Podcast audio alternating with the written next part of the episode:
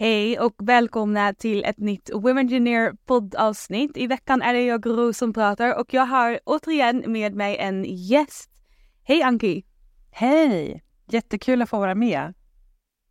Ja, men väldigt roligt att ha dig här och du är ju en erfaren poddare så jag tror att det här kommer bli jättebra. Vi hoppas det. Mm. Jag tänker inte berätta för mycket om dig, vill du introducera dig själv? Tack så mycket. Eh, ja, jag heter då Anki Starfelt och är en av grundarna av Homo Recruitment. Eh, och vi jobbar ju med rekrytering på många olika sätt. Eh, jag började rekrytera för typ 20-25 år sedan när jag var chef eh, inom marknadsföring, för jag är civilekonom i grunden. Eh, och eh, sen så började jag jobba med rekrytering på heltid 2011. Och då rekryterade jag mycket inom marknad och kommunikation och, och många andra roller så småningom också. Jag tyckte nämligen att det här var den roligaste delen av jobbet när jag var chef, så det var därför jag sökte mig så småningom till rekryteringsbranschen. Det låter som ett väldigt eh, bra beslut att jobba med det man tycker är roligast. Ja, men exakt. Det var ju så att jag hade tänkt på det där faktiskt i flera, flera år och tyckte att det var någonting som saknades. Och då insåg jag så småningom att ja, men det är att jobba mer med människor, mer med människor än med siffror. Även fast att man blandar båda även i den här rollen som jag har idag. Eh, och sen så när jag hade gjort det, jag tyckte rekrytering, det var ju det roligaste området jag hade jobbat inom. Och eh, när jag hade gjort det i sex år ungefär så grundade jag då Homo Recruitment tillsammans med två kollegor. För vi såg att det saknades någonting på marknaden. Då. Och nu har vi drivit Homo Recruitment i ungefär sex år och eh, vi är ungefär 35 medarbetare i dagsläget. Okej, okay. så det har vuxit ordentligt under de här sex åren? Ja, och trots pandemi, det har jag haft en del utmaningar med pandemi och eh, krig och så vidare, men eh, det, det har gått bra. Sen har det ju varit inte bara uppåt hela tiden, såklart, som det är när man driver företag. Men det har gått bra och det är väldigt, väldigt roligt. Kul, jag ser väldigt mycket fram emot att, att, prata med dig. Och anledningen till att du är med i vår podd är dels för att ja, men, du har ju hjälpt Women Engineer eh, i rekryteringsprocesser. Och snart så har vi Women Engineer Day, vilket är vårt stora ja, men, nätverkingsevent. Och vi tänkte att det hade varit en toppen idé att förbereda deltagarna så att de kan känna sig lite mer säkra i kanske att skriva ett CV, ett personligt brev Eh, hur man ska söka sitt första jobb, hur man ska tänka kring vad passar mig och hur hittar jag ett jobb som passar mig. Och eh, det är såklart inte bara för Women Engineer Day-deltagarna utan även för alla våra andra lyssnare som känner att ah, men det här med um, rekryteringsjobb, ansökan, det är lite läskigt, det är lite svårt. Um, så har jag gärna dina tips från, ja, från en proffs ändå. Så jag tänker att vi hoppar in i mina frågor direkt. Jättekul. Och så tänker jag att vi börjar med det här med CV och personligt brev. Kan du kort förklara vad de här två saker är och hur de skiljer sig åt? Det gör jag jättegärna. Eh, till, vi kan börja med att säga så här att eh, eftersom att vi också jobbar jättemycket med eh, utbildning inom rekrytering. Vi utbildar rekryterande chefer och jobbar även med rådgivning och eh, vi försöker hela tiden liksom lära ut och själva jobba ut efter det som faktiskt är enligt forskning mest träffsäkert. Eh, så kan jag säga att det här med personligt brev till exempel är ju någonting som vi faktiskt rådgiver våra kunder att inte använda sig av.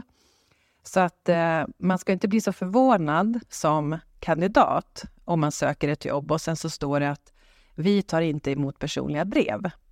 Därför att det är en trend som har börjat komma. Ja, det är vi jätteglada för. Och det har mycket att göra med att just till exempel personliga brev är väldigt eh, subjektiva. Det finns liksom ingen riktig ram för exakt hur en perso ett personligt brev ska se ut. Vilket gör att vissa personliga brev blir väldigt privata och andra kanske man formulerar sig kring varför man matchar tjänsten. Eh, och det gör att eh, det här är inte ett bra verktyg för de som rekryterar.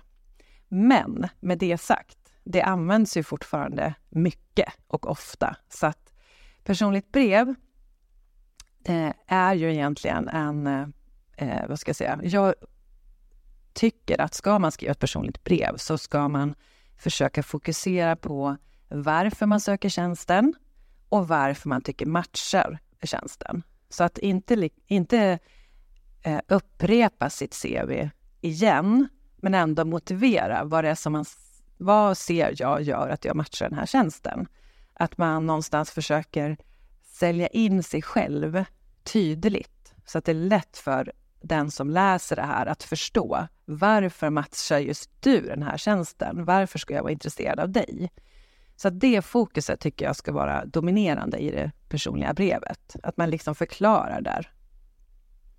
Mm -hmm. Så om vi försöker hitta ett exempel då, så om vi tar mig som, som exempel. Jag söker ett jobb där en viss typ av projektledning kanske ingår.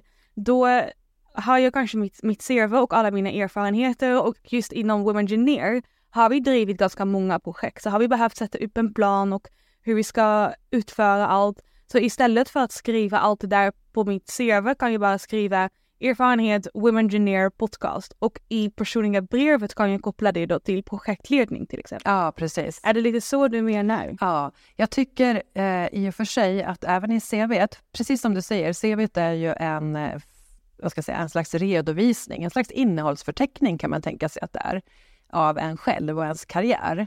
Och det viktigaste där är att det är väldigt tydligt och enkelt att se. Vad har du gjort när? Vad har du för utbildning? Vad har du för yrkeserfarenheter? Eh, och eh, språkkunskaper till exempel.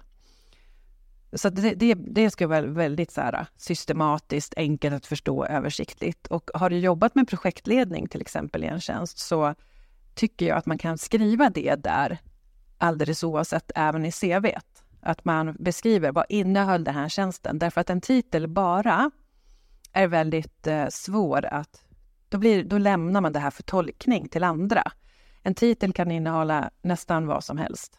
Eh, så att därför så tycker jag att även i CV så bör man skriva det här var mina huvudsakliga arbetsuppgifter.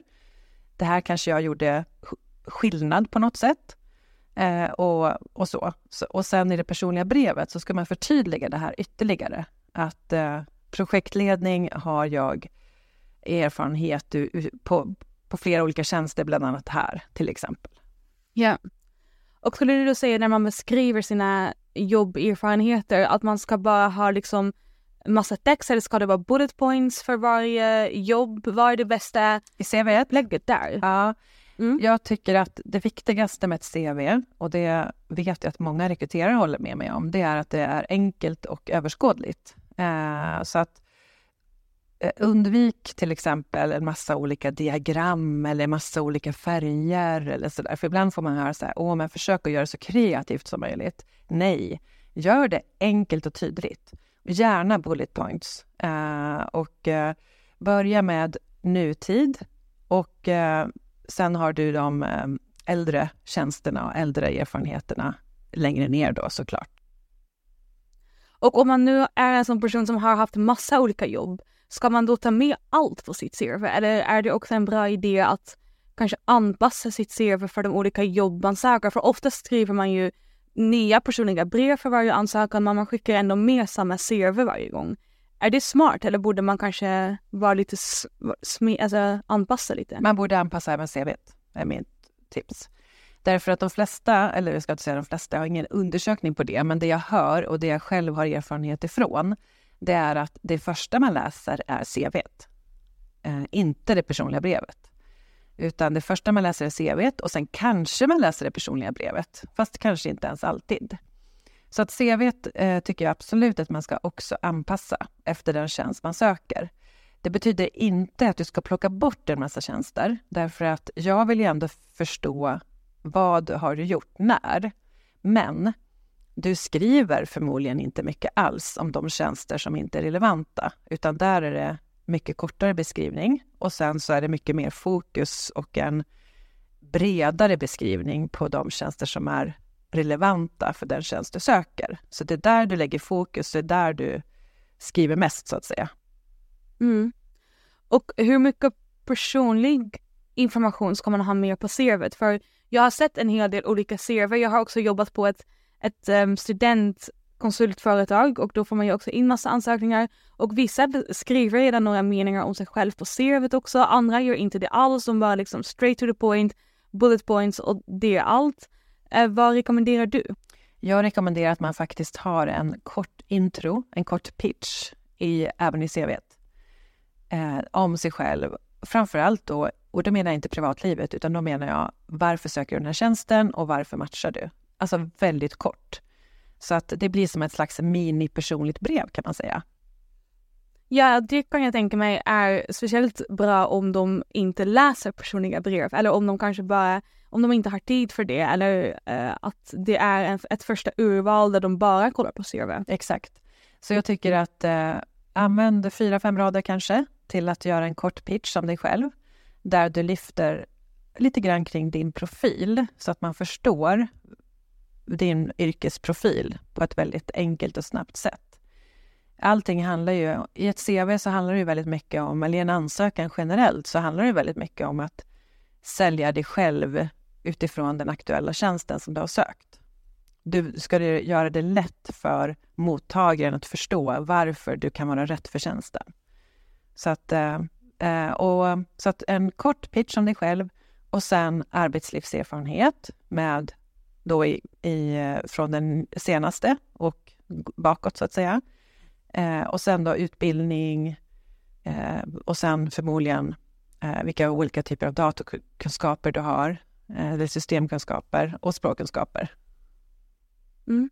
Och jag har hört, jag vet inte om det här är ett rykte eller om det är sant, men att om ditt CV är mer än en A4-sida, att rekryterare bara inte läser andra sidan. Stämmer det? Nej, det stämmer inte. Absolut inte det vore yrkesmässigt ett tjänstefel eh, att göra så. Och jag har också hört sådana rykten att ja, men den ska vara en sida eller det ska vara max två sidor. Det stämmer absolut inte. Men jag, självklart så, det kanske, man tjänar ju på att inte ha den 14 sidor lång. Alltså då blir det, tar det väldigt lång tid att gå igenom den. Så att eh, eh, tänk inte på att det måste tränga ihop någonting på en eller två sidor det det kan leda till ibland, som jag har sett, det är ju att ett CV blir svårläst därför att man kanske har ett väldigt, väldigt litet typsnitt eller att man eh, skriver för lite om respektive tjänst, vilket gör att jag inte riktigt förstår vad man faktiskt har gjort i respektive tjänst. Så att hellre lite längre men tydligt än att man försöker tränga ihop det. Så att eh, ja, har man jobbat några år så tre, fyra sidor är inte ovanligt och det är inget konstigt. Okej, okay, det är bra att höra för jag har alltid försökt hålla mitt CV till en sida. Så varje gång en ny erfarenhet skulle på CVt då var jag tvungen att liksom kapa en massa och bara vara ännu kortare, kortare och kortare. Men då kanske jag ska se över mitt CV igen och göra den till kanske en och en halv sida. Det tror jag. Bara för att ge mig själv lite mer plats att skriva om vad jag har gjort. Det tycker jag definitivt. Det låter som att du ska göra så. Mm. Och sen om vi går tillbaka lite till liksom layout, hur, hur ditt CV ska se ut. Vad rekommenderar du när det gäller bild? För även här har jag hört väldigt olika saker. Ja, och där har ju jag två perspektiv. Det ena är ju att jag rekommenderar de som rekryterar att faktiskt inte efterfråga bild. Så att, eh, för det är någonting som vi människor eh, påverkas av. Vi blir subjektiva, vi känner saker oavsett om vi vill det eller inte. Så att är det så att en, eh, den som rekryterar har sök, eller förlåt, har beskrivit att vi vill inte att du ska sätta in ett foto eller liknande, då ska man ju såklart inte göra det. Eh, om jag vänder på perspektivet, om jag söker jobb, vilket ju det här handlar om, så är det ju ändå inte fel, tycker jag, att sätta in ett, C ett foto i sitt CV för att göra det mer personligt. Därför att du vill ju sälja dig själv, du vill eh, att du vill ju påverka den här personen som ska så att säga köpa din kompetens. Så att eh, det finns liksom inget svartvitt svar på den frågan.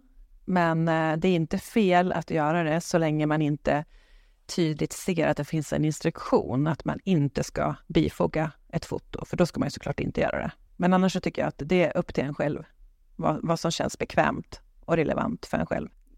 Ja, och jag, jag förstår verkligen vad du menar med att man försöker sälja in sig själv. För på ett CV har man ju oftast en väldigt proffsig bild som man um, förmodligen är väldigt eh, glad med och det bidrar ju också till den här personliga känslan av ett CV eller ett personligt brev.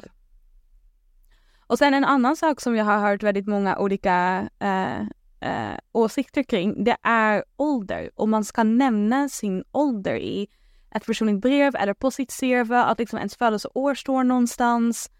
Um, vad, vad tänker du kring det? Att man inte ska nämna det.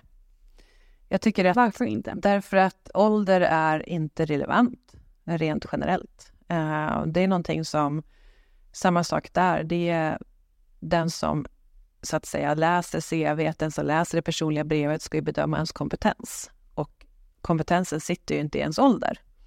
Och det här är ju någonting som, nu är det ju inte så särskilt svårt kanske att räkna ut en ålder om man önskar det eh, med hjälp av att kolla på ja, vilka år gick den här personen på gymnasiet eller universitetet och så vidare. Men jag tycker inte att man ska trycka upp det i ansiktet så att säga på den som läser det här. Därför att eh, det är inte det man ska bedöma. Det ska inte vara med i bedömningen.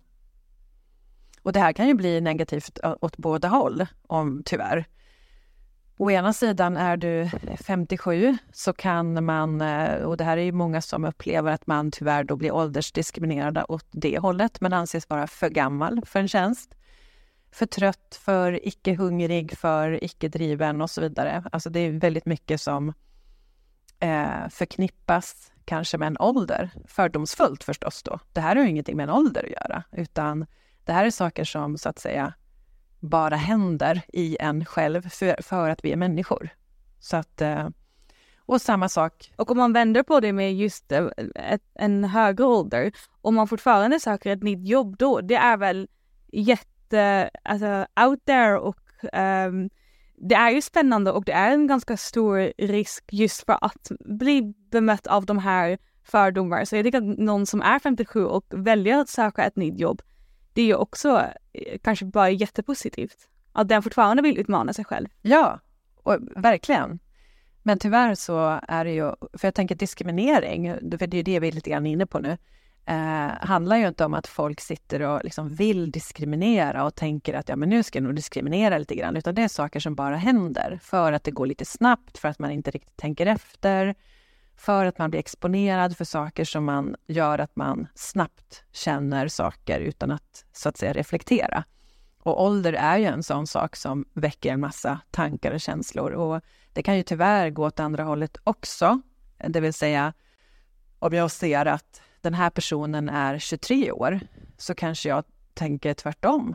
Äh, nej, gud, alldeles för ung för att, jag menar, har inte gjort någonting sedan tidigare, kan säkert inte ens komma i tid till jobbet. Ja, men du förstår, det, mm. det kan trigga en massa andra Exakt. tankar och fördomar. Yeah. Så, så att jag tycker att tryck, jag tycker inte man ska skriva sin ålder eller födelseår. Eh, mm. Men eh, jag är ju 24 och jag kan hålla med om att jag känner mig fortfarande som 19 fast med lite mer utvecklat konsekvenstänk. Um, så uh, det kanske är sant att är man så ung så ja, uh, då kanske man inte alltid kommer i tid till jobbet. Men det är också okej okay, tänker jag. Eller jag hoppas det i alla fall. Det där är en helt annan diskussion tycker jag. Så det, är, yeah, yeah. Och det, det händer ju alla förstås, oavsett ålder. Mm. Men jag tycker att du har gett jätte, jättebra konkreta tips på CV och även personliga brev och jag hoppas att alla som kommer till Women Engineer Day har ett preppat CV så att man bara kan kanske liksom lämna det hos eh, folk från olika företag där eller skicka direkt på mail. Och så är jag väldigt nyfiken till um, att gå vidare till liksom hur man hittar och söker jobb. Och hitta och söka jobb kanske låter som samma sak, men det jag menar med de här två ord är liksom hur hittar man någonting som passar en? För det finns så mycket, det finns så många olika företag. Var börjar man ens leta? Och sen när man har hittat någonting som man gillar, hur söker man då på bästa sätt? Ska jag skriva till rekryteraren? Ska jag bara använda mig av portalen? Liksom vad är best practice? Så låt oss börja med liksom tips för att smala av ens valmöjligheter. Eh, det tänker jag att du har ganska mycket erfarenhet av, för även när ni får in ett uppdrag så måste ni ju ni börjar med alla olika kandidater som finns och ni måste ändå stegvis hitta till en mindre och mindre grupp. Hur brukar ni göra? Ja, Eh, det där är en jättebra fråga som leder oss in på en annan sak som jag tänker är viktig att lyfta. Eh, och mm, rent generellt så vill jag bara säga det, och det kan vi spinna vidare på, men eh, väldigt många jobb idag finns ute på LinkedIn till exempel. Så att vara aktiv på LinkedIn och att eh, eh se till att ens LinkedIn-profil är liksom tydlig, uppdaterad, att man eh, ja, där har ett stort nätverk, även med människor som man kanske inte har träffat, men som har rätt typ av bakgrund, erfarenheter, jobbar på företag man är intresserad av och så vidare. Det är bara att connecta på så mycket som möjligt med, med personer man tycker verkar intressanta. För att väldigt, väldigt många är ju öppna på LinkedIn. Det är inte som den mer personliga Facebook eller Instagram eller så, där man ju vill ha kontakt kanske främst med dem man känner. Medan på LinkedIn så handlar det mer om att verkligen nätverka med sådana man inte känner sen förut. Eh, men det jag ville komma till också var att eh, om vi har många ansökningar, säg att vi har 40, 50, 100 ansökningar i en rekryteringsprocess. Det är inte helt ovanligt att vi har ganska många. Då är det klart att då behöver vi hitta ett sätt smala ner det här, som du säger, på ett bra sätt. Och då ska vi ju göra det på ett sätt som faktiskt är träffsäkert och rättvist och så vidare. Och vi börjar ju ofta med det som vi brukar kalla för urvalsfrågor, det vill säga att du som kandidat får svara på några frågor som är relevanta för rollen. Det kan vara till exempel, har du haft den här arbetsuppgiften sedan förut? Ja eller nej? Om ja, beskriv kortfattat när du genomförde den här arbetsuppgiften senast, vad du gjorde och så vidare. Och det här eh, kompletteras då med kanske en LinkedIn-profil. Så att man behöver kanske inte alltid, alltid ens skicka in sitt CV eh, alla gånger. Eh, men därefter så kanske det fortfarande är, säg 30 personer kvar som faktiskt matchar grundkriterierna. Man har rätt erfarenheter, man har rätt utbildning. Och då så använder vi nästan alltid oss av personlighets och logiktester. Det är något, så då, då, får man alltså som kandidat genomföra de här testerna hemifrån, online, eh, som nästa steg. Om vi ser att man matchar liksom skallkraven vad gäller erfarenheter. Och då är testerna en del i underlaget till att se vilka är som faktiskt vi bör gå vidare som vi då ska intervjua. Så att i de fallen så kommer testerna före intervjuer, före vi har träffats överhuvudtaget. Och det vill jag bara lyfta som en del, för det är viktigt att man förstår som kandidat att det här är någonting som används på ett sätt som handlar om att vi vill försöka göra det här så eh, träffsäkert som möjligt. Vi vill förstå vem du är, dina inneboende förutsättningar, dina personliga egenskaper eh, tidigt i processen. Och det kan inte vi förstå genom att läsa ett CV eller ett personligt brev, utan där hjälper de här testerna till. Och, så det är någonting som är positivt. Eh, när man får genomföra det här som kandidat så ska man tänka det att okej, okay, vad bra, de tar hänsyn till vem jag är också tidigt i processen. Och är du i början av din karriär så är det någonting som nästan alltid är, eh, vad ska jag säga, det handlar ju också om att man kanske inte har så mycket erfarenheter med sig, utan det handlar om att rekrytera mycket på den som har bäst potential att lyckas i rollen. Och den potentialen kan man hitta bland annat med hjälp av tester. Så att får du fylla i tester tidigt i processen som kandidat, så gör det. Eh, och tänk inte att det är någonting som är negativt eller om du inte får rollen den här gången för att du har fyllt i tester och sen så får du ett nej tack, så betyder det absolut inte att din profil är dålig och att du aldrig kommer få ett jobb, utan helt enkelt att den här gången för den här rollen så matchar det andra bättre. Men det betyder inte att du aldrig kommer få ett jobb på grund av att du inte har fått jobb efter ett test. Nej, precis. Och om man, om man det baseras på ens personlighet så är det kanske också bättre att veta, okej, okay, men den här typen av jobb kanske inte passar mig personlighetsmässigt. Rent CV-mässigt är jag den perfekta kandidaten, men det som inte syns på CV, hur du interagerar med andra människor, vilka värderingar du har, um, allt sånt där syns inte på ett CV men det kommer fram i ett sånt här test och då kanske det är bra att veta att okej okay, men den här typen av rollen funkar inte för mig. Nej, åtminstone inte den här typen av roll i den organisationen, på den avdelningen. Därför att man, det man gör det är att man ser över, okej, okay, vad är förutsättningarna här hos oss på den här avdelningen? Vad behöver man ha med sig där? Så att jag tänker att man ska också tänka att visst, den typen av roll, om jag är intresserad av den, så ska jag inte bli nedslagen och tänka att nej, men gud, nu kommer jag inte kunna matcha den rollen någonstans. För så behöver det absolut inte vara, utan det kan vara att den typen av roll någon annanstans kanske är helt rätt. Så man ska inte ge upp, utan man ska gå efter det man tycker är kul och känns rätt och bra för en själv. Och gör alla tester och alltid lär man sig någonting om nytt om sig själv. Och är det bra tester, då får man också en testrapport direkt efter skriftlig i mejlen när man har genomfört testerna. Så att då får man också någon form av ja, feedback och det kan man också lära sig av. Ja, yeah.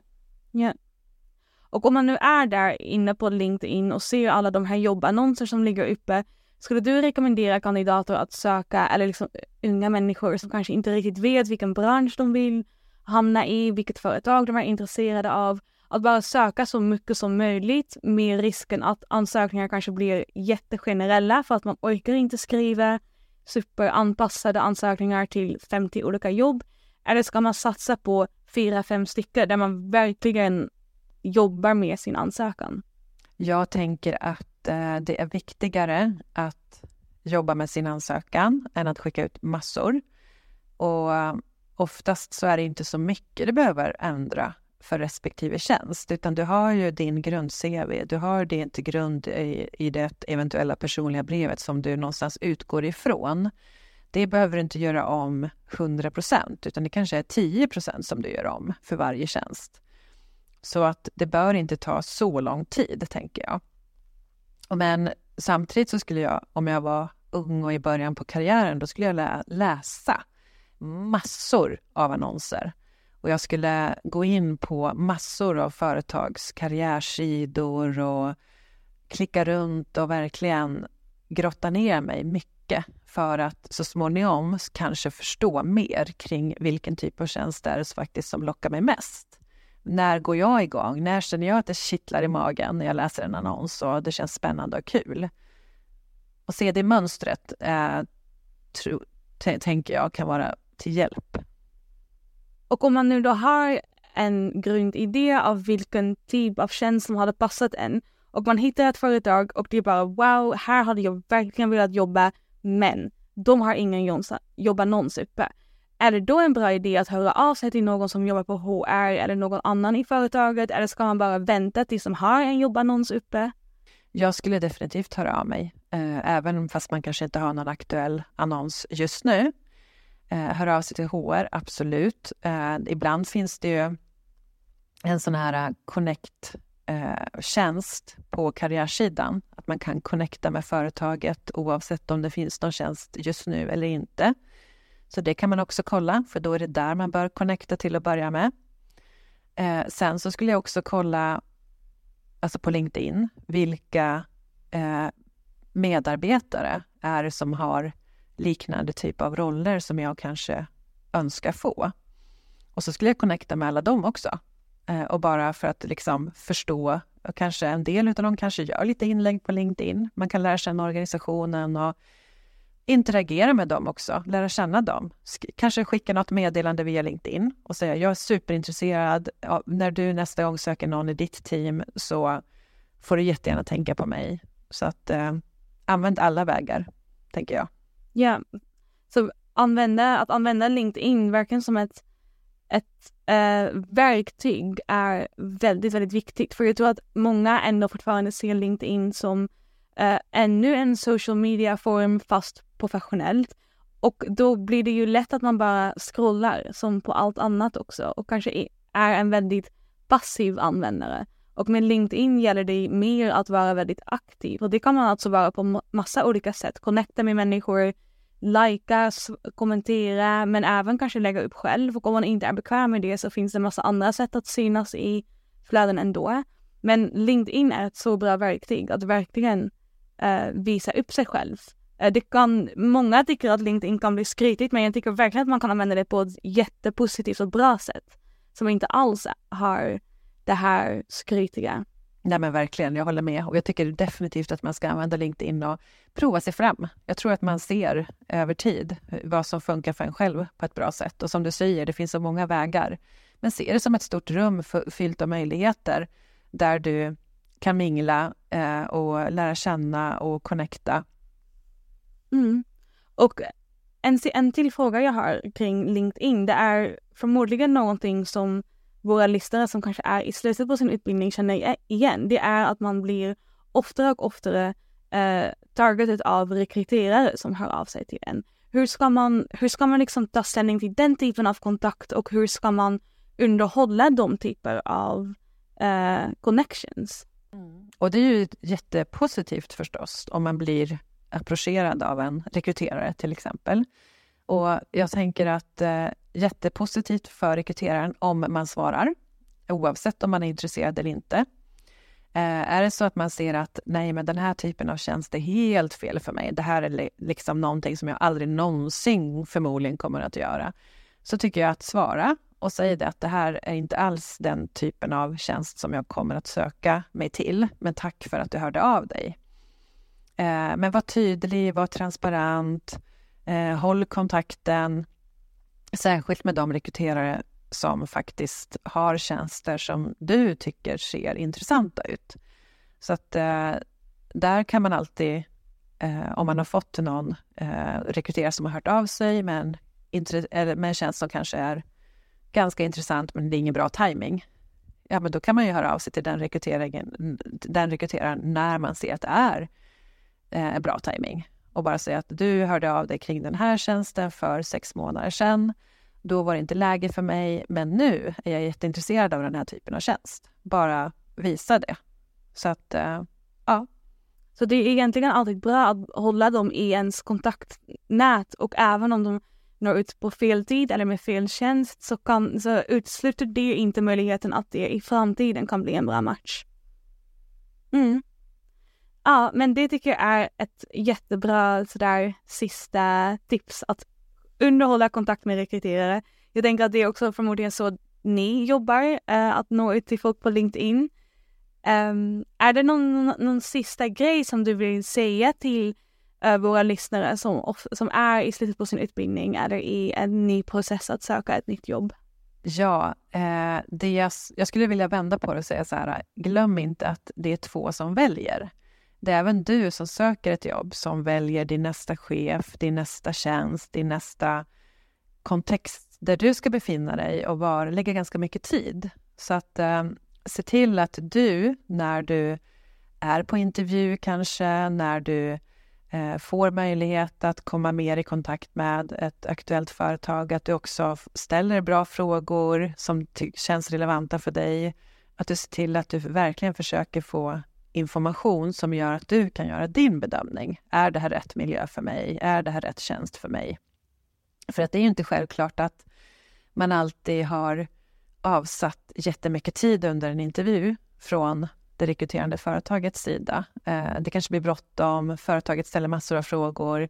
Men försök att se till att du också får ställa dina frågor. Och eh, gör din research, googla och titta runt ordentligt för att, och, och kom ihåg det att du är faktiskt, eh, har lika mycket så att säga makt eh, inom citationstecken i en sån här process. Det kanske, kanske inte alltid känns så, men eh, tänk att du faktiskt gör ditt val också.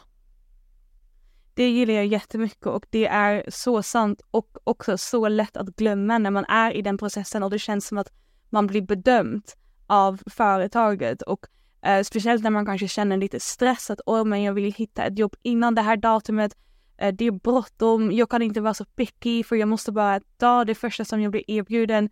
Men ta ett steg tillbaka då och tänk på att nej, men det här handlar faktiskt om vad du ska göra med dina timmar varje dag, måndag till fredag. Så det är så viktigt att man också ser sitt eget värde och att det handlar lika mycket om vad man själv känner för företaget eh, som vad företaget känner för dig.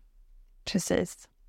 Varför inte be om eh, för, att få referenser till exempel? Är det okej okay om jag pratar med någon som är eh, ja, men som har dig som chef? Så att jag får höra lite grann om, om det till exempel. Och det är ett jättebra tips. Det har jag aldrig gjort eh, i de sommarjobben och extrajobben jag har sökt. Det kanske jag ska göra nästa gång. ja, det, det är värt att ställa frågan i alla fall på ett, liksom, ett glatt ja. sätt. Så. Så att, eh, ja, mm. exakt. Mm.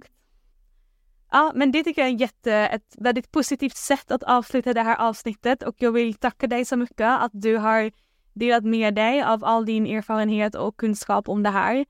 Och eh, så hoppas jag att ni som lyssnare tyckte att det här var relevant och användbart. Tack så jättemycket och lycka till allihopa.